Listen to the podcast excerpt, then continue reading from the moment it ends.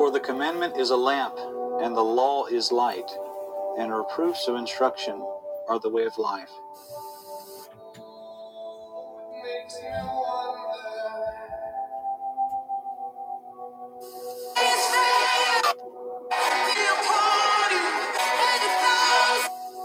To keep thee from the evil woman, from the flattery of the tongue of a strange woman. Because this matters. Because your soul matters. Yeah. This deception is so clever, so fantastically put together, that even some of the sharpest minds miss it. My son, keep my words and lay up my commandments with thee. Keep my commandments and live, and my law has the apple of thine eye.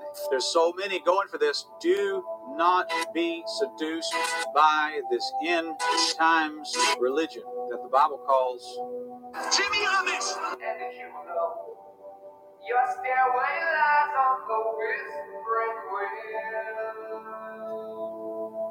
the whore of Mystery Babylon.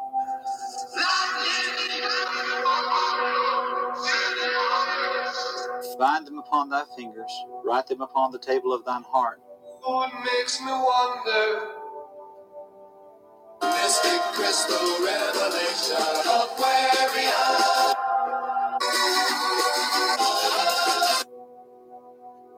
Say unto wisdom, thou art my sister, and call understanding thy kinswoman, that they may keep thee from the strange woman. My son, give me thine heart, and let thine eyes observe my ways. Many people in these last days have been seduced into a off-brand of Christianity, which is not Christianity at all.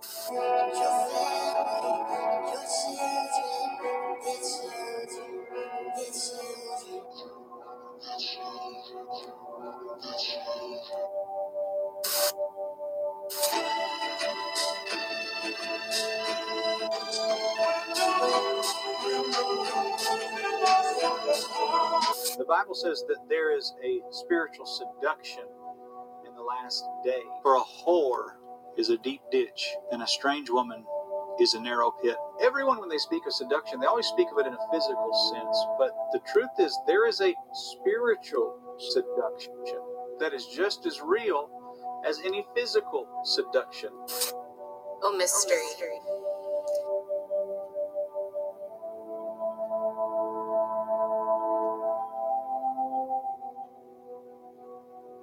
If we have tried to place you into a box, break it.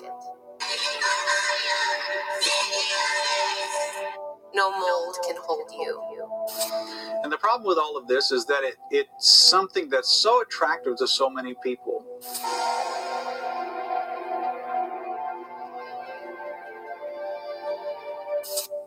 And all you have to do to succumb to it is just simply not know the Bible.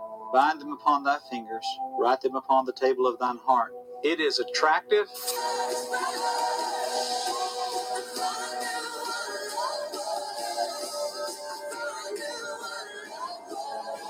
It is alluring.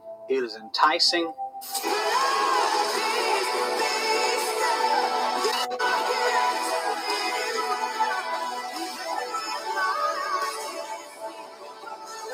But it will ultimately lead to destruction. And there are many warnings in the Bible about, for she sitteth at the door of her house, on a seat in the high places of the city, to call passengers who go right on their ways.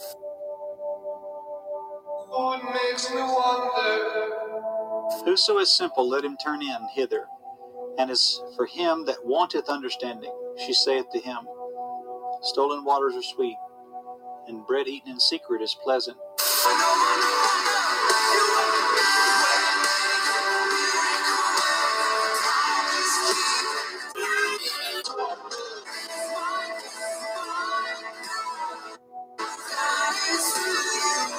But he knoweth not that the dead are there, and that our guests are in the depths of hell.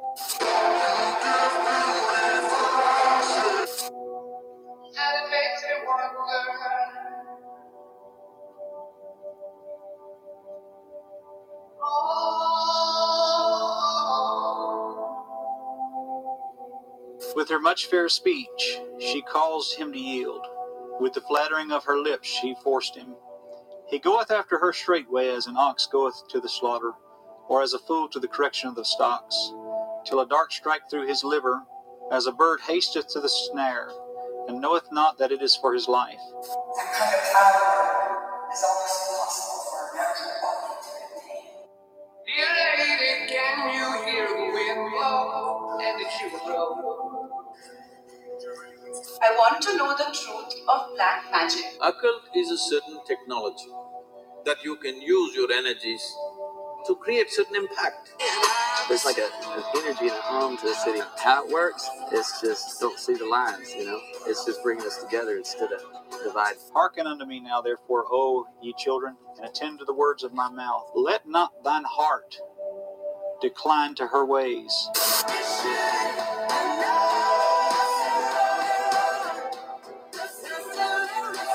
Go not astray in her paths, for she hath cast down many wounded, yea, many strong men have been slain by her. So this crystal cylinder here is the sort of the eye.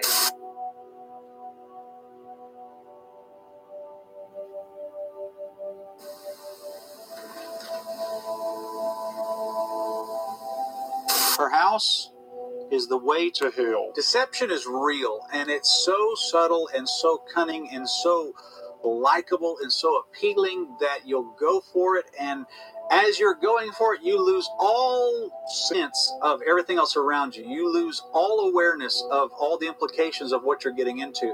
That is, by definition, the nature of seduction, is that you forget what this is going to cost you. This is no joke. This is real.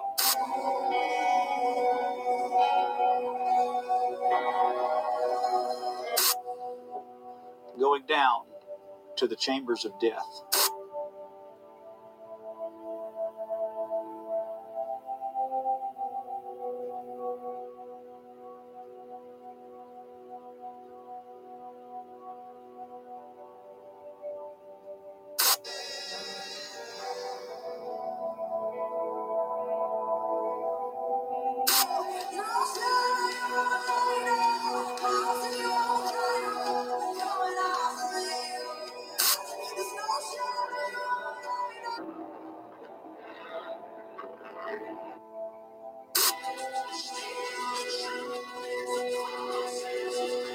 She'll say, division is our enemy.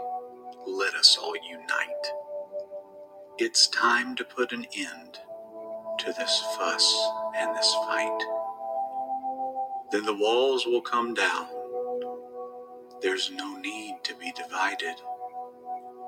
If we are all the same, why should we be so misguided?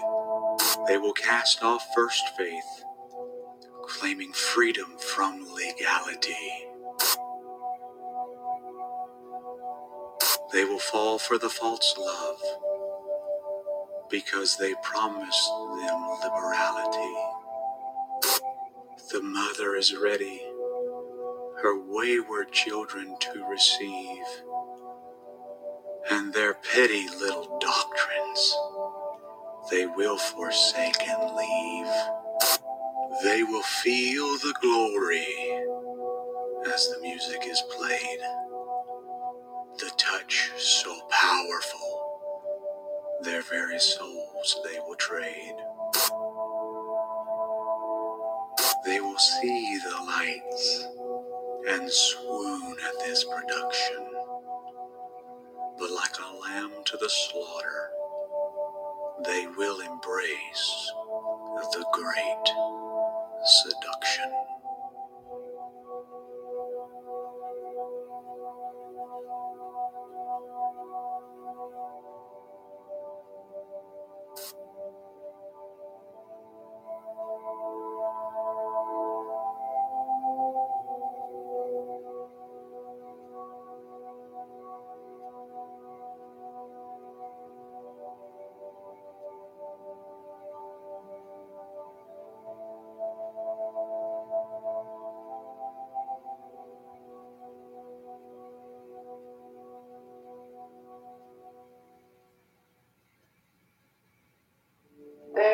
lay thee ashore.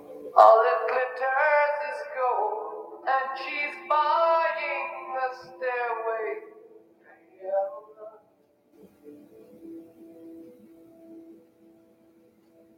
What have I gotten into?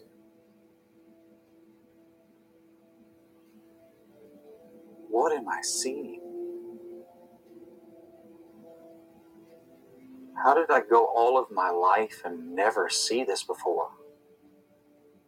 Now I understand why John marveled when he saw her. I read where the angel said, I will show thee the mystery of the woman.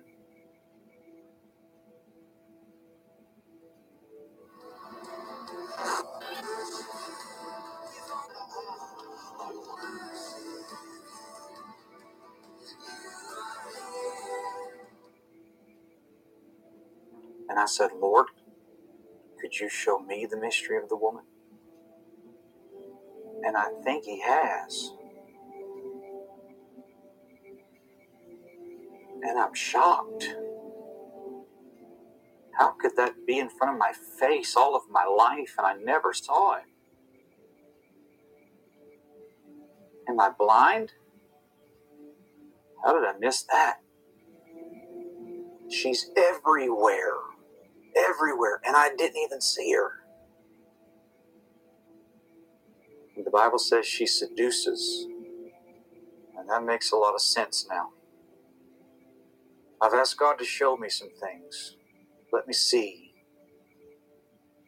I want to understand the lay of the land of modern theology. And out of the understanding that God gave me, Third Adam was born.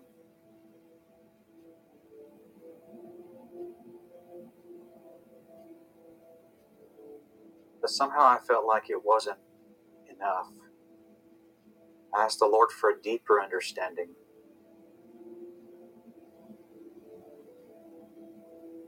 And I cannot believe what I'm seeing.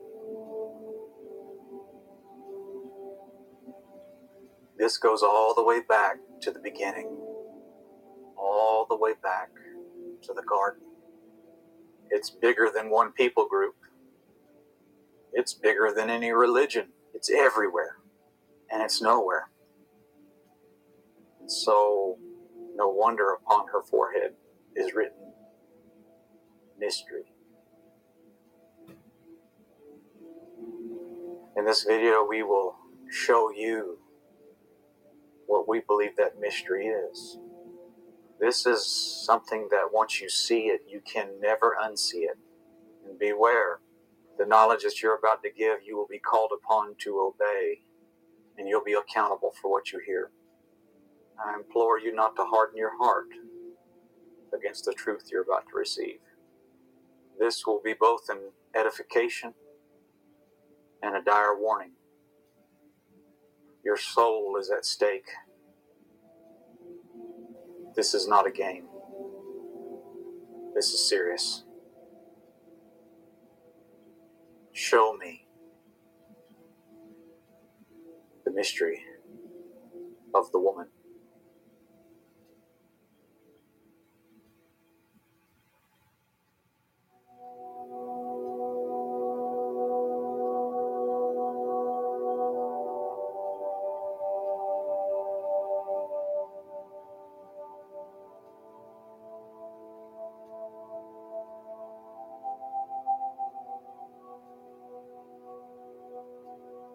In my study of religion, I've come to the conclusion that there are not many religions in the world.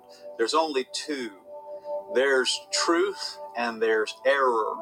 And the Bible calls error many names, but one of the names it calls it is the mystery religion. And so I want to show you the difference between true religion and the mystery religion. Now, false doctrine and mystery religion is all the same in that it is very, very You see this in Hinduism, there's multiple gods. You see this even in Catholicism, there's multiple traditions. There's literally volumes of stuff that you have to know. But Paul said that true religion was very simple to know and to get. But I fear lest by any means, as the serpent beguiled Eve through his subtlety, so your mind should be corrupted from the simplicity that is in Christ. Another thing that the Bible says about the mystery religion is that it contradicts. And the reason it contradicts is because the source of it is someone who is out of line and contradictory to what God created him to be. But Bible doctrine and truth, the law of the Lord is perfect, converting the soul. Another thing about false doctrine is that it always changes. It's like it's evolving constantly. But the truth about Bible doctrine is that it's immutable, which means it never changes. It is consistent all the way through because God is consistent all the way through. Hebrews 13:8 says, Jesus Christ the same yesterday, today, and forever. Another thing about this mystery religion that is declared in the Bible is that it's very confusing. It is not something very simple to understand. God's truth is easy to understand. James 3:16-17 says, for where envying and strife is, there is confusion. But the wisdom that is from above is first pure, then peaceable, gentle, and easy to be entreated. Another thing about mystery religion is that it's concealed. It's something that's often done in private and in secret. That's why your secret societies won't tell you what they do behind closed doors. And by the way, the word occult, by its very definition, means hidden. It's a secret religion. It's something that we don't just openly advertise this stuff. True religion is not to be concealed. True religion is to be declared to all the world. Ephesians 5:11-12 says, and have no fellowship with the unfruitful works of darkness, but rather reprove them. For it is a shame even to speak of those things which are done of them in secret, hidden, occultic, concealed, mystery religion. Another thing we need to take into consideration is that true religion always and false religion subverts men. Titus 1:10-11 says, for there are many unruly and vain talkers and deceivers, especially they of the circumcision, whose mouths must be stopped, who subvert whole houses. So truth converts, error subverts. Another thing about true religion that we have to know is that true religion saves men. Take heed unto thyself and unto the doctrine. Continue in them, for in doing this thou shalt both save thyself and them that hear thee. But the mystery religion doesn't save men. The mystery religion does something completely different. And the Bible uses the word seduce. Mark 13:22 says, for false Christ and false prophets shall rise and shall show signs and wonders to seduce, if it were possible, even the elect. Well, who are these people? It's that crowd. And it does all of that by design.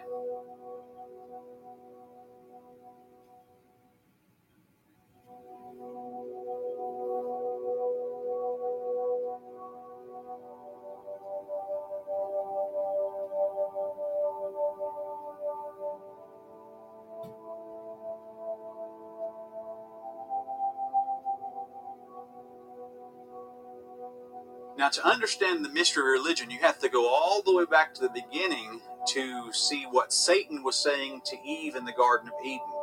And so I want to give you the doctrine of the serpent. Now, the serpent was more subtle than any beast of the field which the Lord God had made. And he said unto the woman, yea, hath God said. And so the very first thing that Satan did was diminish the vision of God. Now, in the book of Genesis chapter 2, God is called the Lord God almost every time.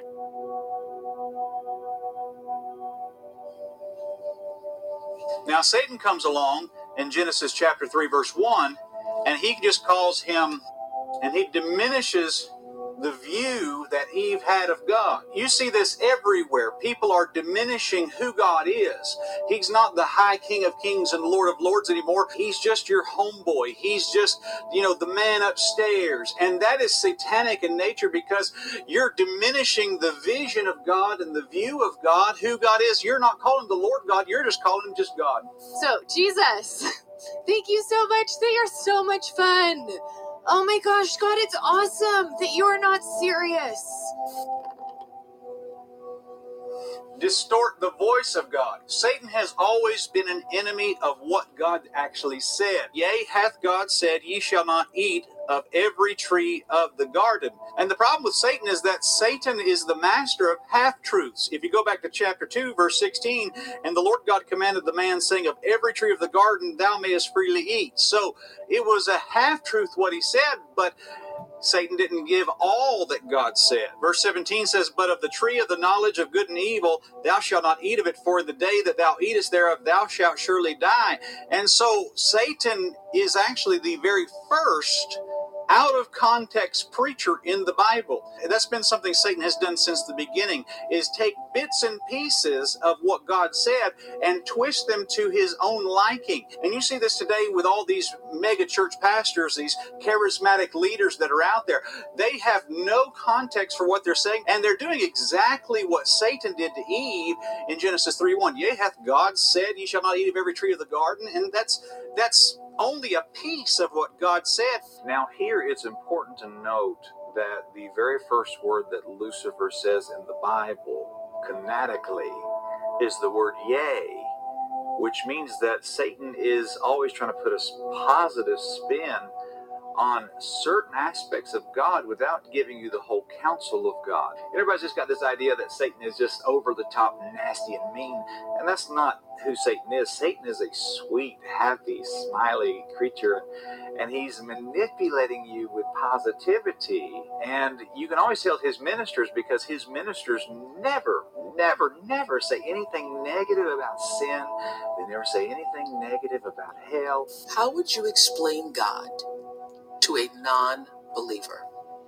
I would explain God as the creator, a heavenly father of someone that wants to be in relationship with you, just as somebody that's for you, as a friend. And the serpent said unto the woman, ye shall not surely die. He dismissed the vengeance of God. God said, if you eat, you're going to die. Satan says, no, God's not going to punish you for your sin. I mean, you see this preached everywhere in many circles today. Rob Bell putting out a book about love wins, how everybody's going to go to heaven. Nobody's going to go to hell. God isn't hell. He is. And someone knows this for sure and felt the need to let the rest of us know. Will only a few select people make it to heaven, and will billions and billions of people burn forever in hell? Millions of people were taught that the primary message, the center of the gospel of Jesus, is that God is going to send you to hell unless you believe in Jesus. And so what gets subtly sort of caught and taught is that Jesus rescues you from God. But what kind of God is that we would need to be rescued from this God? For God doth know that in the day ye eat thereof, then your eyes shall be opened, and ye shall be as gods, knowing good and evil. Decide to be void of God. But here's what Satan does. Here's the 21st century equivalent of that. There's a whole world out there that you could enjoy, but you're bound by this church. You can be your own God, and God is holding you back from something.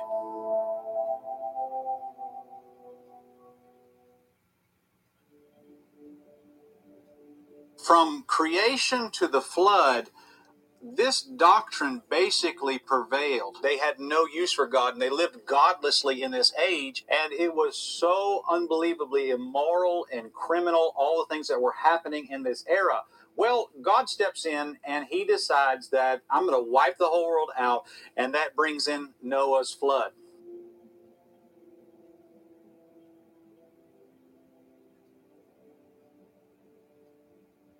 The only family alive is Noah and his three sons. Now, Ham had a son named Cush, which brought forth another son named Nimrod. After Noah's flood, the entire ecosystem of the world was different. The firmament had changed, and the behaviors of plants and animals had changed. And so these men were basically the descendants of Ham, Shem, and Japheth, were thrust into a world that they didn't understand. And they basically had to start completely over and didn't know how to handle it. And so the world was a very tumultuous and dangerous place. But in the midst of the turmoil, there stepped forward a man named Nimrod. And Nimrod, the Bible says he was a great hunter before the Lord, which shows to me that he could protect these people from this crazy world that they lived in. And he became a king, and he had cities and would put people behind walls to protect them. And he was able to teach them how to fight and be a warrior in that day and age. And so Nimrod became a king, but they didn't just stop there. They actually elevated him to a godlike status and actually started to worship the man. Now, one thing most people don't realize is we think in a Western sense that a tower is something like this, like a skyscraper, and with windows and that kind of stuff. That's what we think of a tower is today. But that's not what that tower was in the Old Testament. The tower was not a skyscraper. The tower was a pyramid.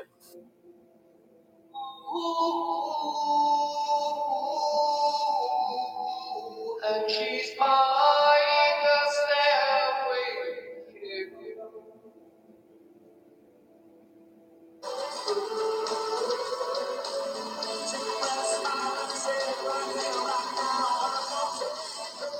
Now, after the flood, God said, just go across the world, multiply, and let's just start the world over. But the people met in a place called Shinar, and they decided, we don't want to be scattered across the earth. We want to meet here. And they ended up building the Tower of Babel. As you take the crown off and place it on the child, I see like a pyramid of crowns upon the child's head. Global unification. We're going to bring everybody together under one government together. God said to Noah, now you're off the ark. He builds an altar, offers a sacrifice, and God says, now I want you and your sons to scatter across the earth and repopulate the world. But the Bible says in chapter 11, they went down into the Shinar Valley, and a large group of them all said, lest we be scattered, let us build us a tower. Let us, five times. Yeah. So they got them a leader by the name of Nimrod, because you can't take such a mass undertaking to build an edifice that was a defiance against God. And it says, lest we be scattered. So unity was their big keystone of their religion. How it works, it's just don't see the lines, It's just bringing us together instead of dividing us.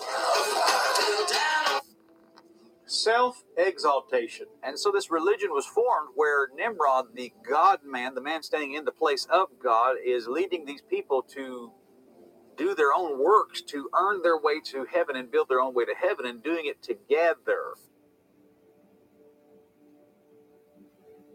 It's finally happening! Physical form, don't mind.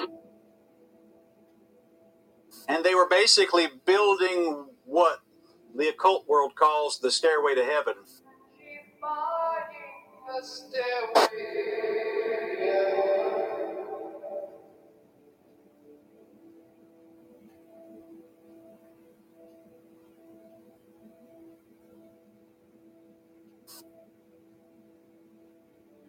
Moral degradation. The Bible says there in verse number 6, and the Lord God said, behold, the people is one, and they have all one language, and this they began to do, and now nothing will be restrained from them which they have imagined to do.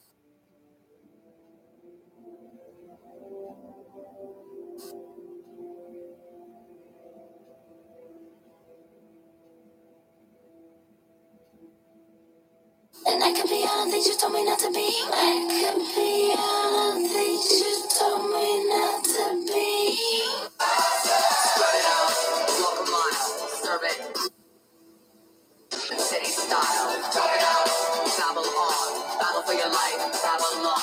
If we have tried to place you into a box, break it.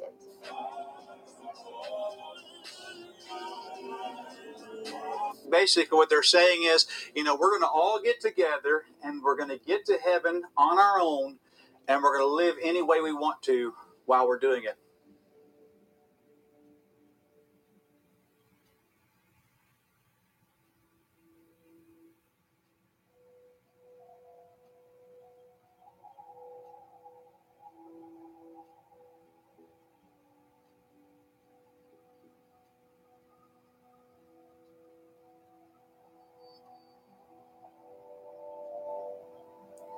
Now, if you take the doctrine of the serpent that started in the Garden of Eden and merge it with the doctrine of the tower, then you have the mystery religion. Now, one thing to note is that the doctrine of the serpent is the spiritual component, and the doctrine of the tower is the physical. And this is the first and most pure form of paganism. And this did not go away in the book of Genesis. This mystery Babylonian religion is still alive and existing even in the church age.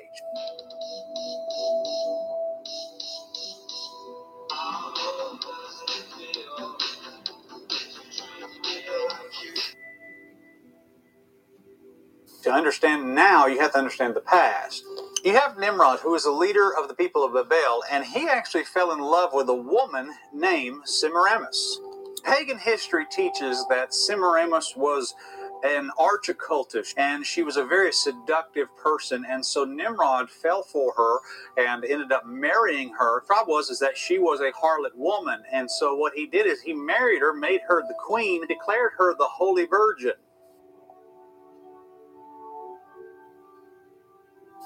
Now, at this point is where most historians disagree, and the timeline of all this is really fuzzy, is that it contradicts. And the reason it contradicts is because the source of it. And so what I'm going to give you is what generally most people believe about what happened. Basically, what a lot of people believe is that Nimrod died, and Semiramis has to come up with some plan to keep control of the kingdom.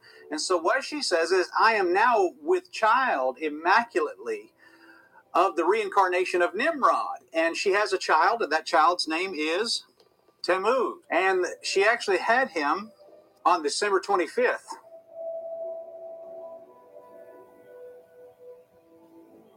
And so now you have basically the pagan trinity. You have Nimrod and Semiramis and Tammuz. And Nimrod was declared to be the god of the sun. Semiramis was declared to be goddess of the moon, and Tammuz was declared to be the son of the stars. As this religion evolved over time, the emphasis was not placed on Nimrod, it was not placed on Tammuz, the emphasis was placed on Semiramis, the woman.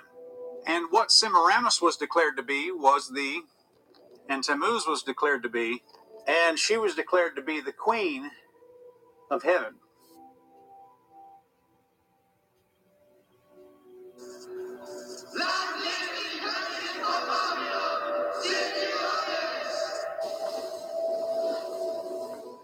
notice that the crown is on Mary's head. Okay, that's baby Jesus, but the crown's on Mary's head because she's the queen of heaven. And so all the worship pointed to the Holy Mother and the divine Son.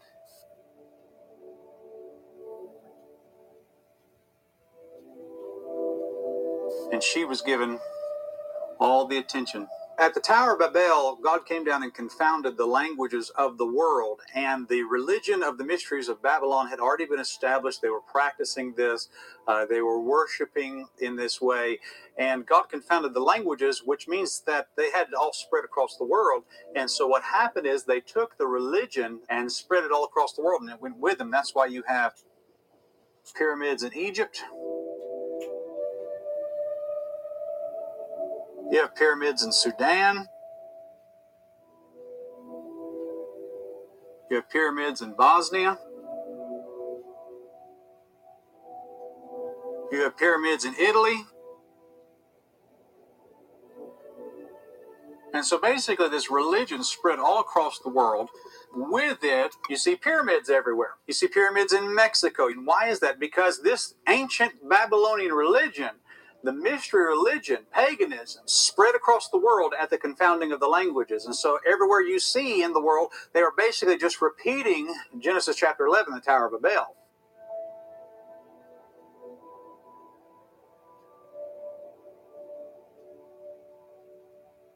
Now, when the Lord confounded the languages at the Tower of Babel, there in Genesis 11, all these people spread across the world, and they took that religion with them. You can see the evidence in the pyramid, but also they took the religion of the Holy Mother and the Divine Son. They took that with them too. And so as you study world history, you can see this religion popping up. Many people don't know this, but Buddha was actually born of a virgin. Her name was Maya.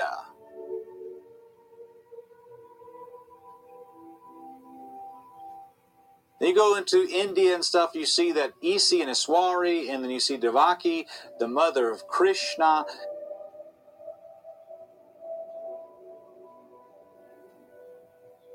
And over in Asia, you have Xingmu, the mother of the West.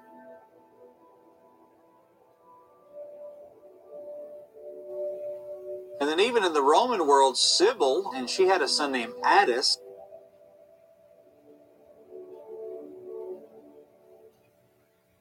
Now, people don't realize this about Islam, but if you look at the logo of Islam, it's a moon and a star. Where do you think they got that?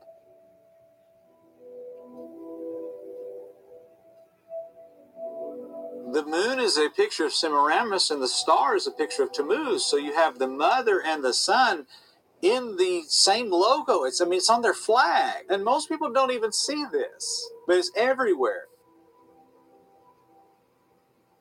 And if you look at the Egyptian Ankh, it's a cross with a circle on it. That's the same symbol for a female today.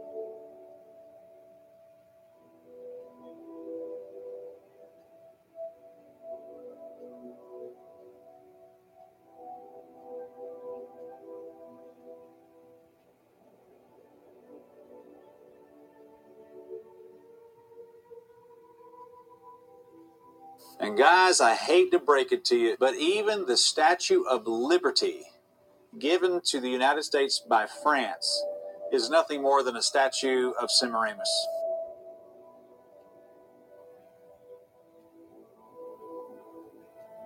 Doing a layover in Paris on my way back from Kenya, this next trip that I'm doing in April. There's a group of Christians there that have contacted me and said, we want to show you a few things when you come here. We're going to show you Notre Dame, and I'm going to show you that was a temple to Isis. It was. And they actually just said, okay, now it's not Isis, it's Mary. And then they just built that right on top of it. Well, Isis is just the name that came through Egypt out of the mysteries of Babylon. And Isis was none other than Semiramis, which was the consortess of Nimrod.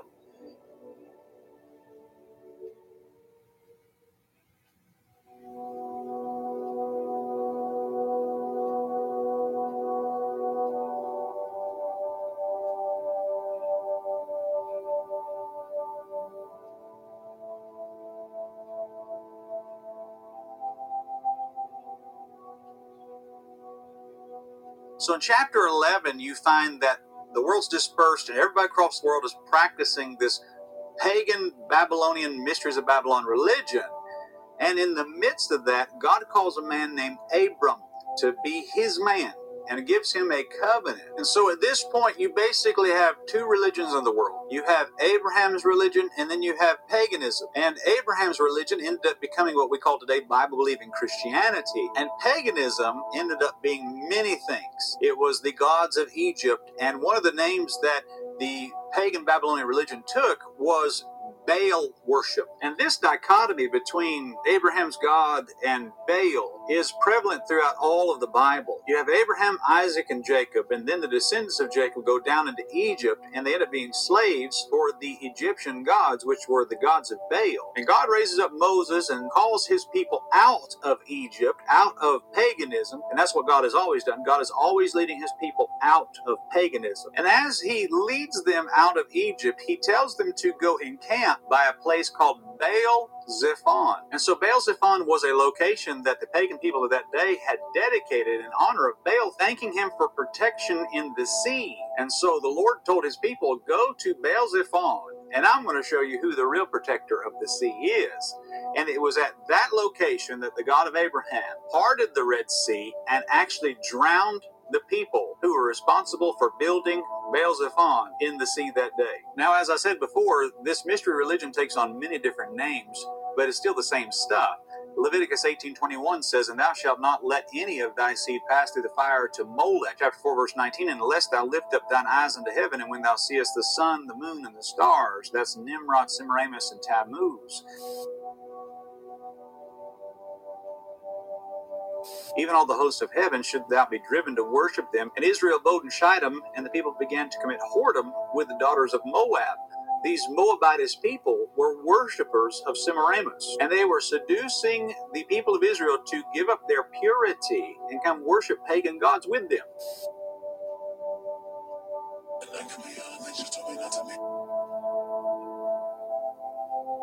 In Joshua 24:15 it says, and if it seem evil unto you to serve the Lord, choose you this day whom you will serve, whether the gods which your fathers served that were on the other side of the flood, or the gods of the Amorites. Well, who do you think the God of the Amorites and the gods on the other side of the flood were? Well, that was the mystery Babylon religion that started with Nimrod, Semiramis, and Tammuz.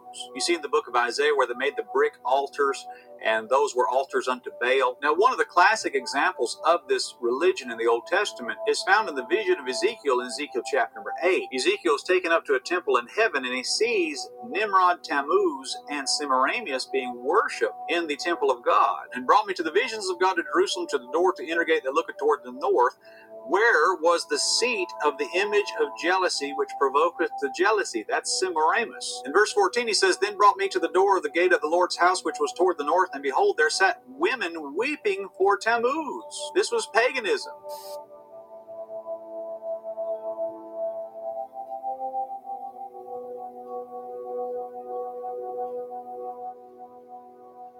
Then in verse 16, you find that there's a group of men with their backs against the temple. The Bible says, and their faces toward the east, and they worship the sun towards the east. That's the worship of Nimrod.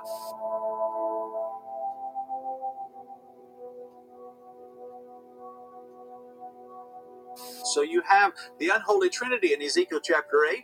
You have Semiramis, you have Tammuz, and you have Nimrod. This pagan religion seducing the people of God to come worship them. The people of God end up being seduced by Ashtoreth, which was the Canaanite version, the Canaanite name of Semiramis. And Jeremiah really had to deal with these people when he talked about the Queen of Heaven in Jeremiah chapter 7, verse 18. The children gather wood, and the fathers kindle the fire, and the women knead their dough to make cakes to the Queen of Heaven. Who do you think that was? That was the worship of the pagan goddess Semiramis. You're burning incense to the Queen of Heaven, and then he also says you're burning incense to the Queen of Heaven in verse number 18. Our Holy Father, now sensing the Paschal candle with incense, this will be the... Now, if you fast forward a little ways to the book of Acts chapter 12, they talk about Easter. And Easter was a pagan festival that happened during the week of Christ's crucifixion. And it's not a mistranslation of the Bible. It's something that actually happened during the Passover where Christ was crucified. It's not that Passover was translated as Easter. It's just that they happened the same time that year. And that's just a fact of history. But Easter was a Roman festival to the goddess of Ishtar. Near, God sent his angel Gabriel to Nazareth to speak with a young girl, Mary.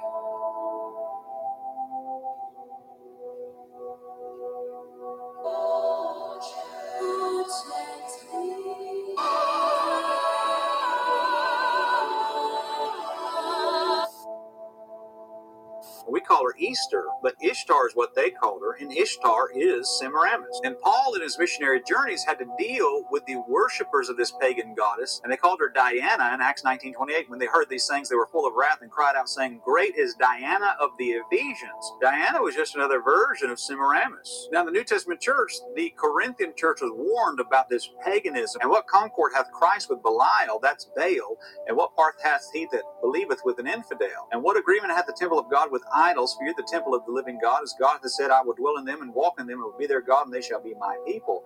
Wherefore come out from among them, and be ye separate, saith the Lord, and touch not the unclean thing, and I will receive you, be a father unto you, and you shall be my sons and daughters, saith the Lord Almighty. 1 John 2:26, John wrote to the church, and he says, These things have I written unto you concerning them that seduce you. That's this pagan woman worship.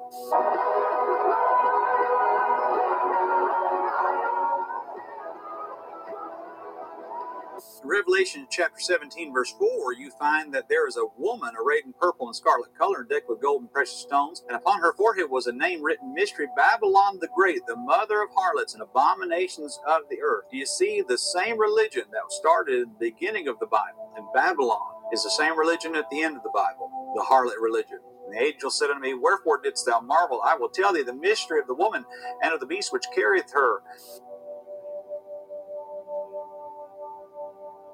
In Revelation chapter 18, verse 4, And I heard another voice from heaven saying, Come out of her, my people, that you be not partaker of her sins, that you receive not of her plagues.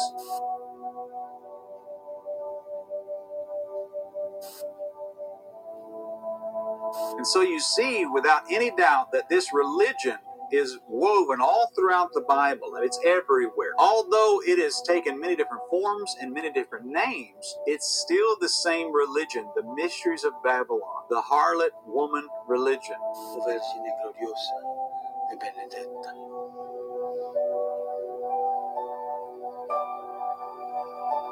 And this religion seduces the people of God and the people of this world to cast off morality, cast off the law of God, cast off all your differences. Come together as one big happy group. Let's all build a stairway to heaven together and make this world a better place. Let's exalt ourselves and better ourselves.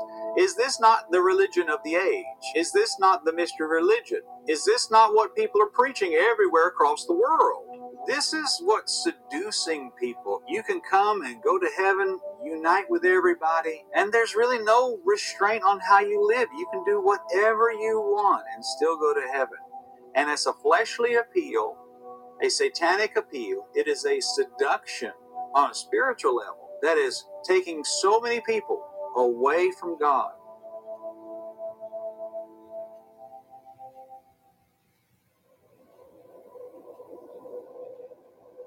Now, you may be watching this video and say, you know, this stuff you're talking about sounds very similar to Christianity, which is designed to be that way. Now, if you understand the nature of Satan, in our first Third Adam video we talked about how Satan's desire was to imitate God and infiltrate everything that God is doing. The two main tactics of Satan always have been and always will be imitation and infiltration of everything that God has and God does. And so everything God does, Satan has a counterfeit. Now, the intellectual atheists love to point out the existence of Nimrod, Semiramis, Tammuz, and they use that to discredit Christianity. The truth is, yes, all false religions, if you follow them upstream, the fountainhead of all of those religions is Mystery Babylon. Genesis chapter 11 is where all of these false religions began. The only exceptions that do not have their foundation in Mystery Babylon are Christianity and Judaism. And so there's going to come a day where all of these religious people are going to realize what I'm telling you in this video, that yes, we all have the same source. Our advice is to make friends to followers of all religions. Maybe we're not that different after all. No matter from which side of the mountain you are climbing, we should be helping each other so that we can all get to the same place. They're going to unite just like they did at the Tower of Babel. And create another stairway to heaven. honor other religions like you do your own. And what Billy Graham did with ecumenicism is going to explode on a larger level into universalism. We need to get together and know one another, just to discover and explore those commonalities. And you can see this even now. One of the wonderful things about spending time with people completely unlike you is you discover how much you have in common. Where all the false religions are getting together and trying to find common ground in this day and age to find some way that they can get along and work together. So Rome doesn't recognize like Hindus as Christians or nothing like that. I don't think it's not that black and white any longer. Oh, really? No. Okay. Do you believe all religions are basically the same? Is that kind of your position on that? Yes, everything is the same. The most wonderful. Now, largely at this point, I don't think they realize what I'm telling you in this video is true, but there's going to come a day where they will learn this, and then they'll realize these whole divisions we have are ridiculous. We're basically the same thing, and they're not wrong when they say that, because they are basically the same thing. They are a continuation of the doctrine of the serpent and the doctrine of Tower merged together into the mysteries of Babylon. That is the end times religion. And all of these religions are basically that. Just another form, another type, another variation of the mysteries of Babylon. And so what does this have to do with modern Christianity? Well, it has a significant role to play in the future. This religion is always seeking to infiltrate Christianity and merge together. You see, God says be separate from the world. But the world and this mystery Babylon religion is always trying to merge and blend with everything.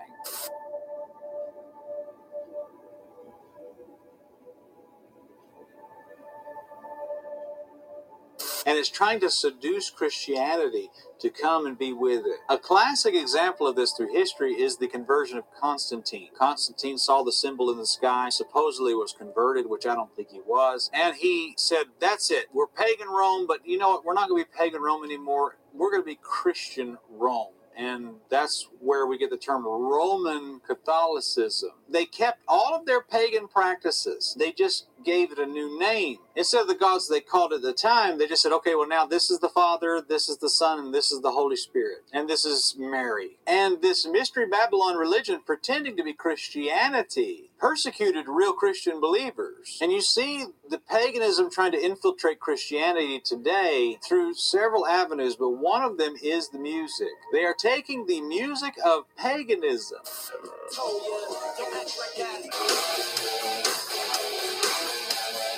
Changing the words so that it appeals to Christianity.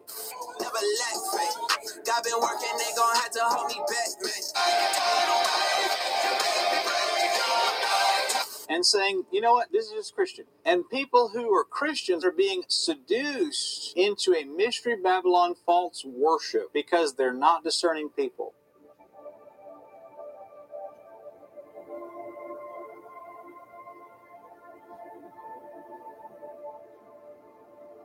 And the most dangerous form of the mystery Babylon religion is Roman Catholicism. Here in Paris, France, and I want to show you a Catholic church that's here and show you all the things that are on and try to explain some of these images and some of the symbols that are on there. Of course, you got the saints that are up there on the top.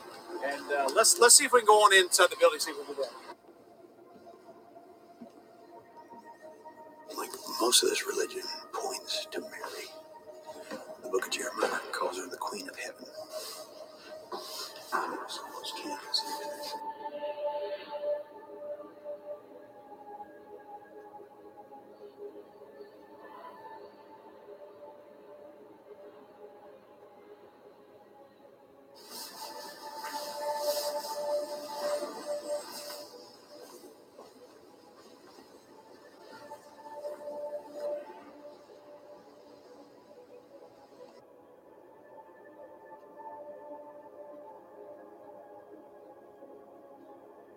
You notice that the crown is on Mary's head.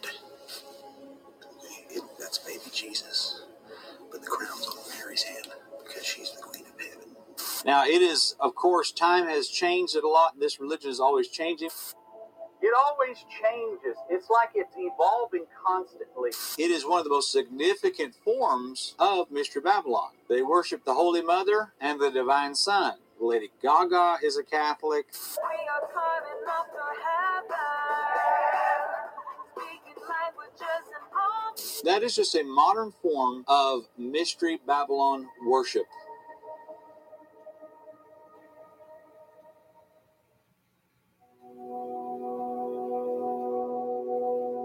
This woman, this seducing entity of Mystery Babylon, it was everywhere in the Old Testament.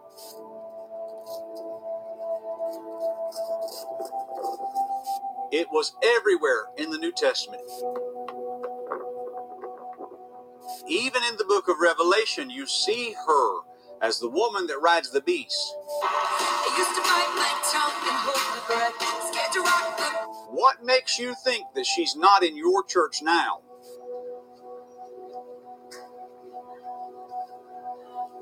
She was working then, she'll work in the future, and she's still alive right now, seducing the body of Christ to give up its chastity.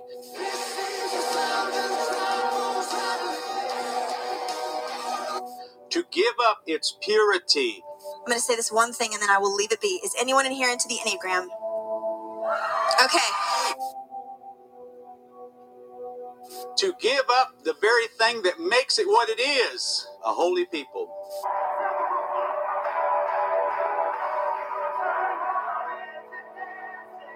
As the bride of Christ. And I'm going to show you how they're going to do it. So back in the Middle Ages and through much of history, you have people that are basically being forced into paganism. And a group of people were involved in the Catholic Church in the Middle Ages and say, you know what, this isn't scriptural, this isn't Bible. We're going to come out and create our own church. And it was a great conflict, significant to history. It was called the Great Reformation. So basically you have the Catholic religion and a bunch of people came out of this system.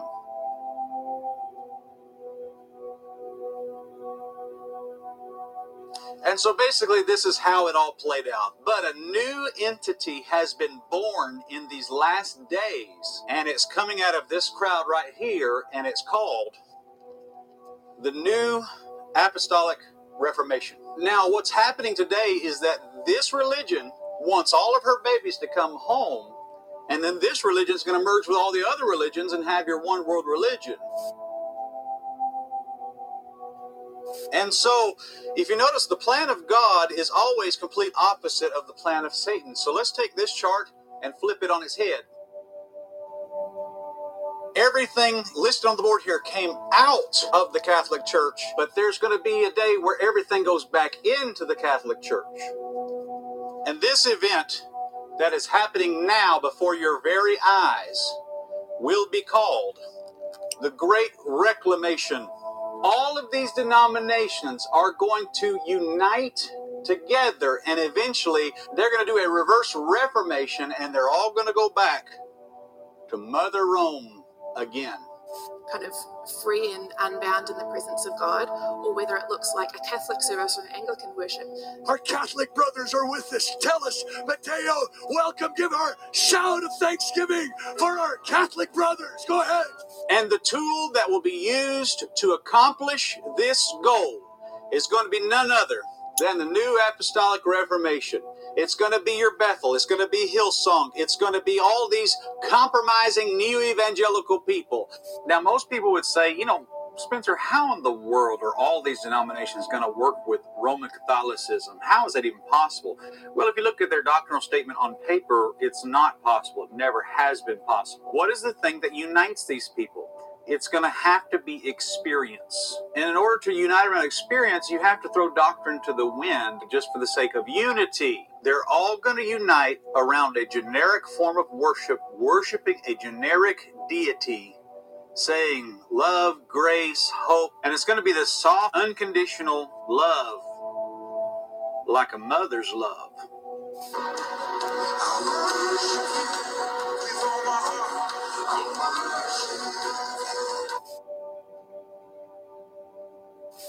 And the big one today that is happening now, that is going to be used to make this happen, the Passion Conference.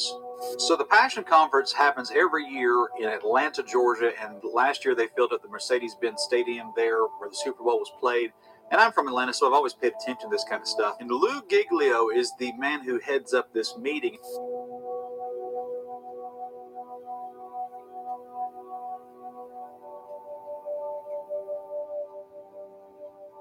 And the problem with these conferences is that it's a who's who of heresy of the day. And here's the lineup of speakers at the 2020 Passion Conference. You got Passion Worship. Crowder, whose church in Texas that he helped start now marries homosexual couples. You have Christine Kane, a female evangelist out of Hillsong, Australia. Hillsong United, you got Levi Lusko, the pastor of Skull Church in Montana. You have Elevation Worship with Stephen Furtick. You have Andy Mineo, who, like Lauren Daigle, wants to be known for the music, but don't want to be called a Christian rapper or a Christian star.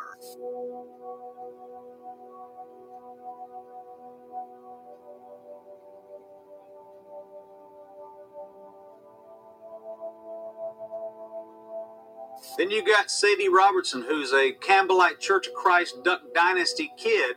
They believe that water baptism actually saves you. And then you have Oral Roberts University graduate Carrie Jobe with Lecrae. Then you have Sean Curran, Tripoli, Social Club Misfits. And then you have Tim Tebow, who he just met with the Pope this past year.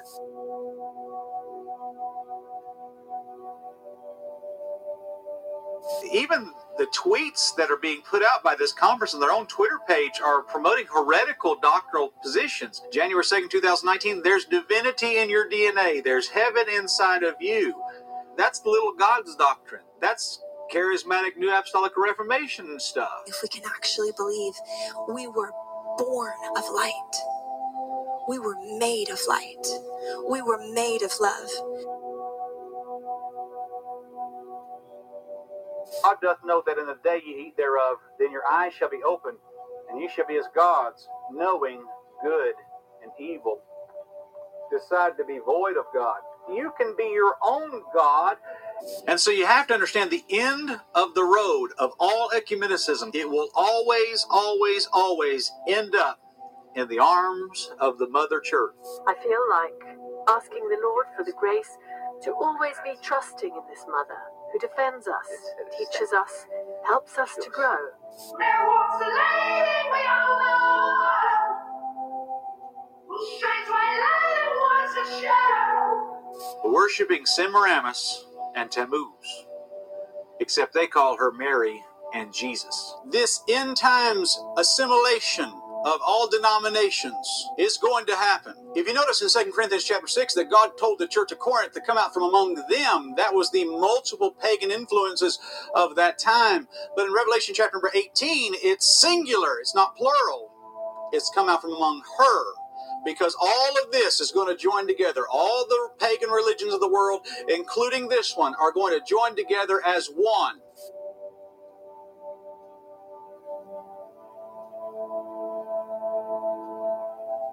And the tool that will be used to bring all of these denominations together is going to be none other than the New Apostolic Reformation. This shift of unity into paganism is going to be marked by seducing spirits. And then there's Holy Spirit, and I view him like the genie from Aladdin. It was Holy Spirit. Now I can feel, you feel a shift, right? Yeah, I was wondering if that was going to happen. Okay. Place that anointing, that crown, that gift upon someone else's head. Legacy, legacy. As the greatest thing you've ever seen in your life. Prophesy over them 10 times. Doctrinal dysfunction. A blue, visible mist of God's glory comes into my guest meetings. One meeting, and 3,000 people came to Messiah, and 25 left, and people instantly healed. Are you ready for the blue mist? And he said, and I was immediately in heaven, and the Lord showed me the angelic host about to be released. And I'm sitting there like, and moral mischief.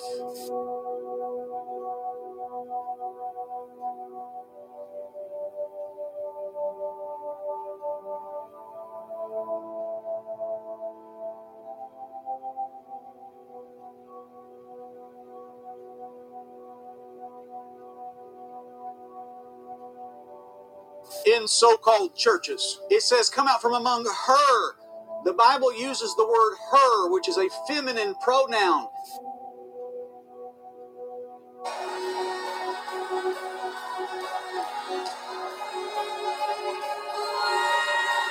A large portion of this movement back into paganism is going to be marked by feminine leadership. The International Version says, the Lord God said, it is not good for the man to be alone. I will make the woman to be an authority corresponding to him.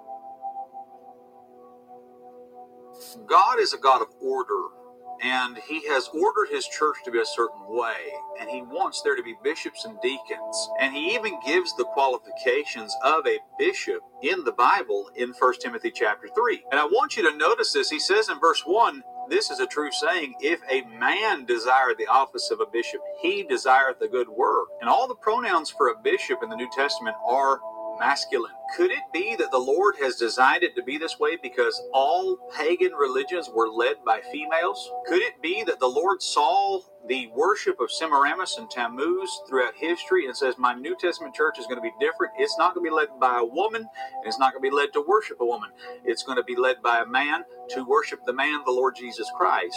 In Revelation chapter 2, to the church of Thyatira, God says this to them, notwithstanding, I have a few things against thee, because thou sufferest that woman Jezebel, which calleth herself a prophetess, to teach and to seduce my servants to commit fornication and to eat things sacrificed to idols. Jezebel was a worshiper of Baal in the Old Testament, the wife of Ahab.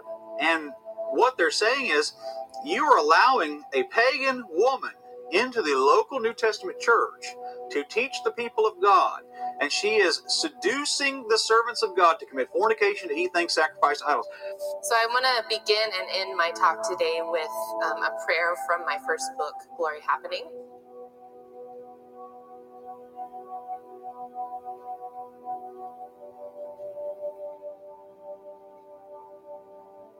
If you're not comfortable with prayer, you can think of these as poems. As you're comfortable, you can listen and pray with me.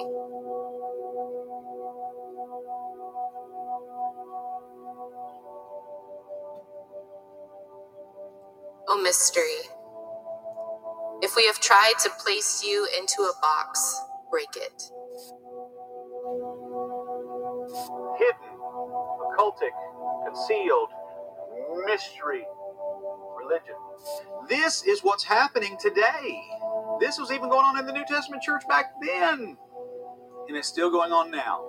God doesn't have anything against women. I don't have anything against women, but the Bible clearly defines that the local New Testament church is to be pastored by a man. It's also going to be marked by feminine worship. And you can see it now. These people in this movement are actually worshiping a female god. And I said, Lord, I promise you, if you send her the Holy Spirit back, I will not get in the way.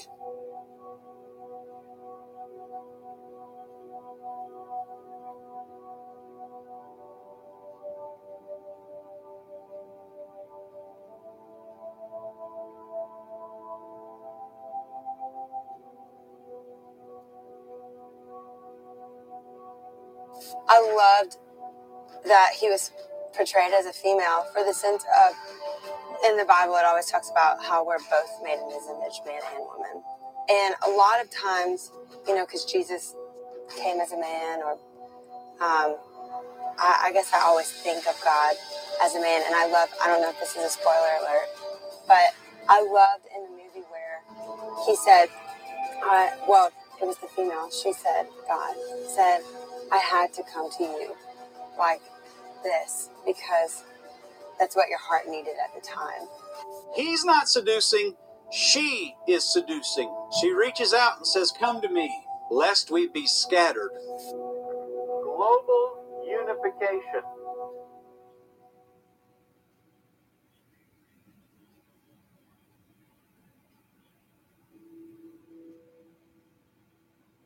Over the course of this movie project that we've been doing, I've had many divine appointments. God has put people into my life that I'm so thankful for. One person contacted me from overseas and told me that they were a very high-ranking occultist and asked to remain anonymous. And this person made an outstanding claim to me. They said that the modern church has occult practices all in it, but most of them don't even see it. So I asked this person to compile a list of things that the modern churches are doing that is born in the occult. And I'm going to share this information with you now in this video. There are 5 words on the board I want to go through: witchcraft, divination, enchantments, Eastern mysticism, and necromancy.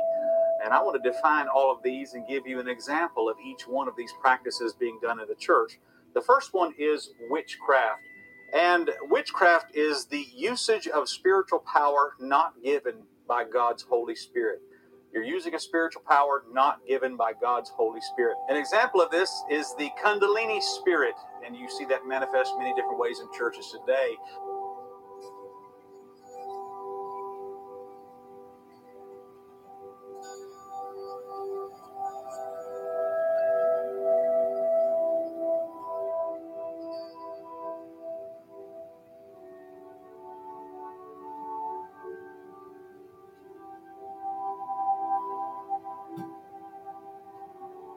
But witchcraft is often heavily associated with symbolism, and the modern church today has no clue what they're even looking at when they look at a modern occult symbol. I challenge you to go look at how many pyramids are being shown in churches today.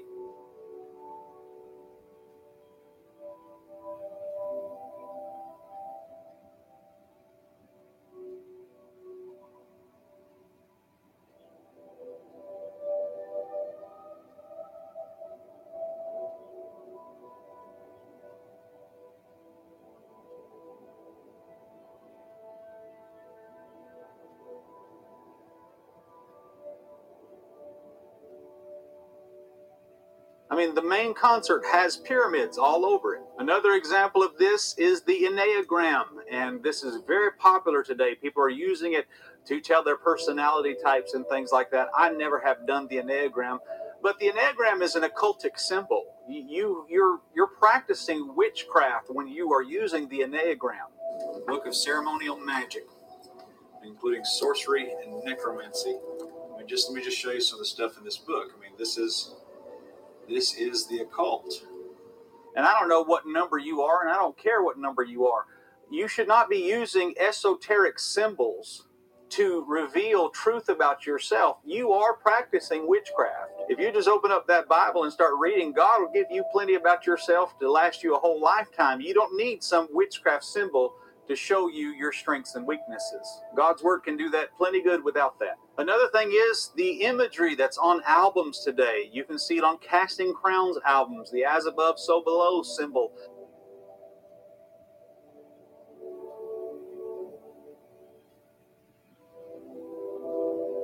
And it's everywhere. And if you understand, the occult is something that basically means it's hidden. It's hidden in plain view.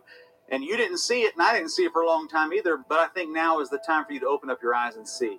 Another word that we have here is divination. It basically means fortune telling, that I know something's about to happen.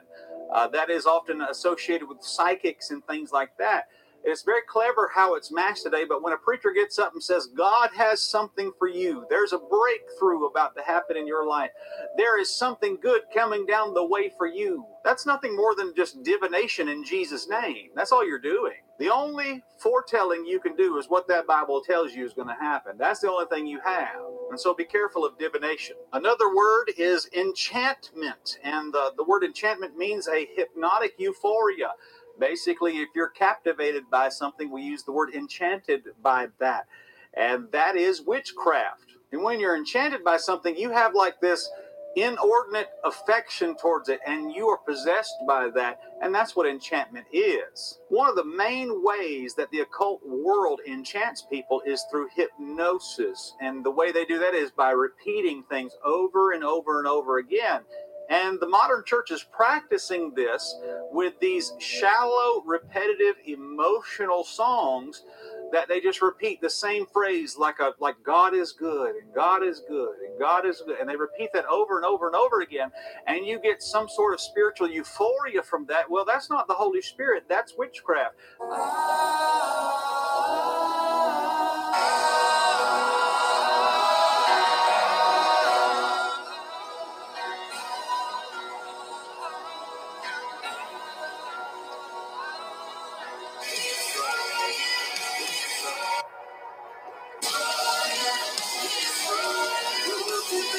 Not being blessed, you are being enchanted. And when I was a teenager, Baptist preachers would call those 7-11 songs, 7 words repeated 11 times. And I do find it interesting that the first mention of the word enchantment in the Bible is Exodus chapter 7, verse 11.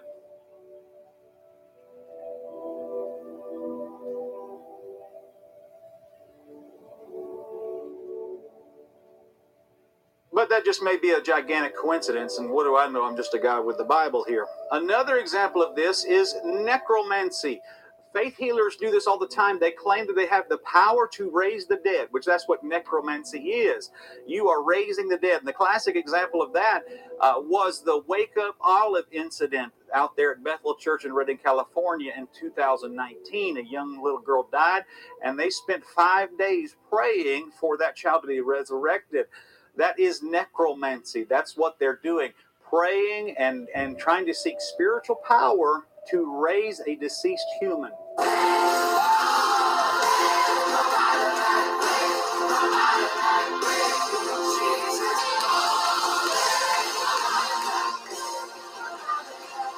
That's necromancy. And lastly, the most prevalent one, in my opinion, is Eastern mysticism in the modern church. The only difference between the occult and Eastern mysticism is geography.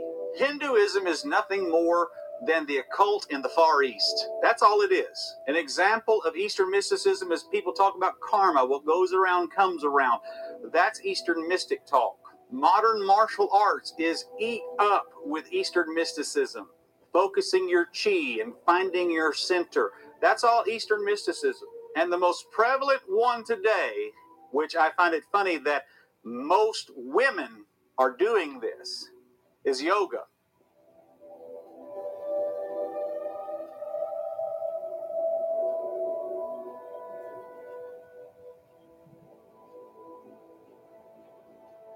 There is far more to yoga than just exercise. Basically, what you're doing is you're standing in these poses and you are making your body an antenna for spiritual demons to possess you. That is the purpose behind doing these poses. You are worshiping deities. And when you are doing these poses, you are actually acting out the Bhagavad Gita stories. You're acting out demon gods fighting each other in ancient battles, and that's what you're doing.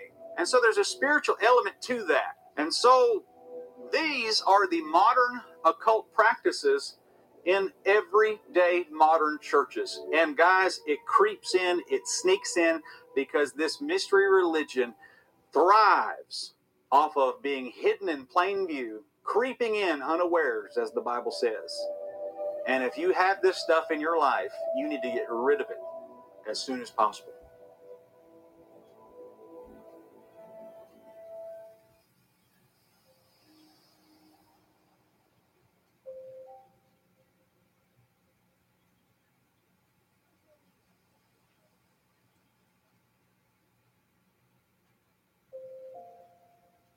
Well, hello, friend. I want to thank you for taking the time to watch this video.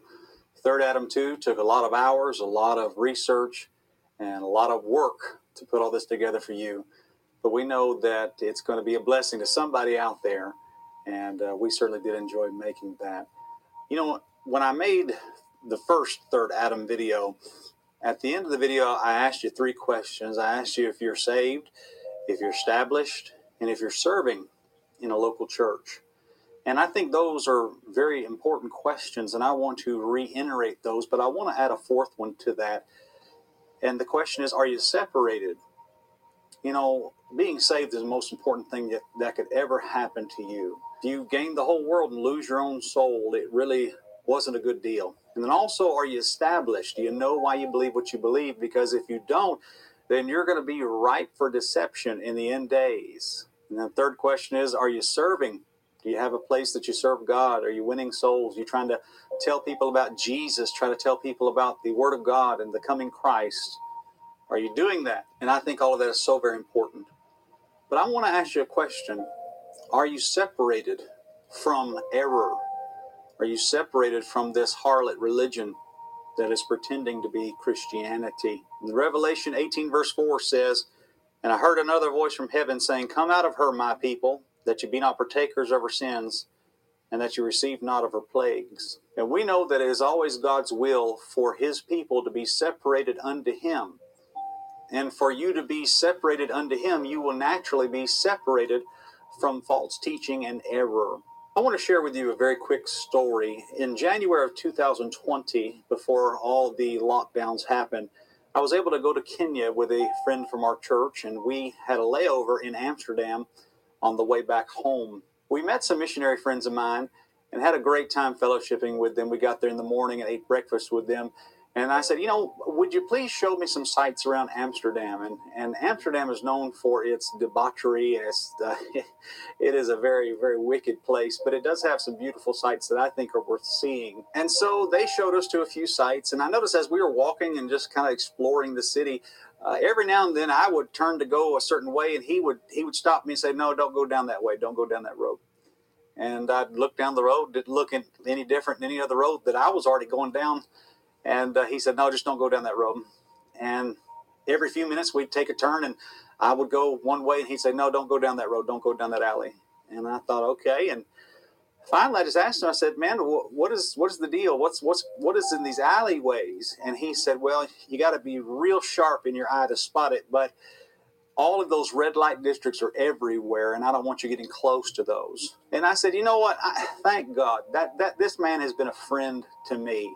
He is trying to keep me away from that. But you know what that missionary friend of mine was doing and trying to keep me away from that harlot area where all that was going on? I'm trying to do the same to you spiritually. You know, there is a whore of the book of Revelation, and it is a system that has been in existence since the Garden of Eden, and we went through and explained all that for you.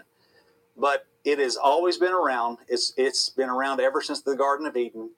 And in the book of Revelation, God will finally be rid of it. But in the meantime, He tells you, stay away from her. Stay away from it. Stay away from this paganism that is pretending to be Christianity. Stay away from this seduction, this great seducing entity in the last day. And it is a spiritual seduction. Paul told Timothy, in the last days, many shall give heed to seducing spirits. But where do you think those seducing spirits come from? I know where they come from. They come from that entity in Revelation chapter 17, the great whore. And she's around. It's a mystery religion. It's always changing. It's always hiding. And it's always trying to infiltrate. And I have prepared a graphic for you, and I want you to see this, and we'll let this be the end of the video. But I want you to see this, that this is the harlot woman there on the left. And if you'll notice that I have placed the word mystery on her forehead, and I have placed right near her the word death, because that is where spiritual destruction happens across that line there. And there's one line at the top that says orthodoxy, and there's another line behind it that says obedience. Now, I want you to notice even below that it says neo-evangelicalism, and then it says fundamentalism. And a neo-evangelical and a fundamentalist are not the same. I consider myself a fundamentalist. Now, a neo-evangelical is one that, although he will stand behind the wall of orthodoxy and he will hold to generally orthodox theological views, he will put himself in a position where he's seduced through music, through the beauty of false unity. He'll put himself in a place where he is seduced and allured and very well could succumb to that. The big one right now, as of the recording of this video, that comes to my mind is Francis Chan. Francis Chan is fully embracing Roman Catholicism. Hillsong is in Phoenix, Arizona, is now having conferences with Catholic priests. These people have seduced Francis Chan, a largely neo-evangelical guy, and he's being drug across that line of orthodoxy into death, spiritual death. And I don't know what the end of that road looks like for him, but I do fear for those who follow him, who will follow him across the line of orthodoxy into spiritual destruction. And folks, what I'm trying to encourage you today, it's not enough just to believe right. You have to not only believe right, but be in obedience to the truth, which means that you cannot hold hands with error. You just can't do it. I want to encourage you to put the same principle into practice in your spiritual life. Throw away your Hillsong CDs.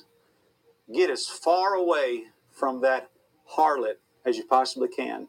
And by the way, that harlot, she's the one who gave you that music to begin with. And once she gets you hooked on that music, you're going to come crawling back for more. And that seducing spirit is going to be alluring to you. It's going to be reaching for you.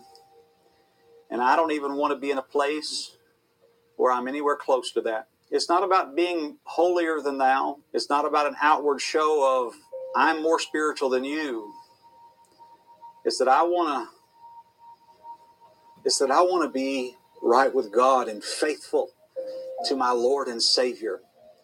And I cannot be faithful to my Lord and Savior and flirt with heretical, damnable heresy at the same time. I can't be faithful and be flirtatious with that. You can't do both. And so I'm calling for you to make a decision, ladies and gentlemen. I'm calling for you to choose, you this day, whom you will serve. Are you going to go flirt with the harlot religion the rest of your life? Or are you going to be the bride of Christ? What are you going to be? Well, I don't know about you, but I know as for me and my house, we will serve the Lord. And to serve the Lord, you got to step away from them old gods that you used to serve on the other side of the flood. And guys, I tell you what, the Lord has blessed our channel, and the Lord has blessed this making of this video, and we're excited about future possibilities there. But it's been exciting to see all the response that you guys have given to us and encouraged me, and I appreciate that. I want to encourage you to watch this video, and I know there's a lot of information in there, and I want you to share it with your friends and family and let the world know the truth about what the Bible says. There is a paganism out there that is deceitful, and it is luring people to receive a false gospel, receive a false Messiah, and it's going to cost them their very souls. And I don't want that for them. So help us with that, if you will. And guys, we love you. Please get out of these neo-evangelical churches. I'm not mad at neo-evangelical people, but I'm telling you, the neo-evangelical people, like we have here on the screen, the neo-evangelical position is a whole lot closer to that harlot than I want to be. It's way too close. I want to be as far away behind the wall of obedience as I possibly can be, where that seducing spirit, that long arm of seduction of that harlot religion, I want to be as far away from that as I possibly can. And guys, we love you so much. Thank you for watching this video. And if there's anything we can do for you, please feel free to let us know. God bless you, friend. We love you so much. And we'll see you again soon.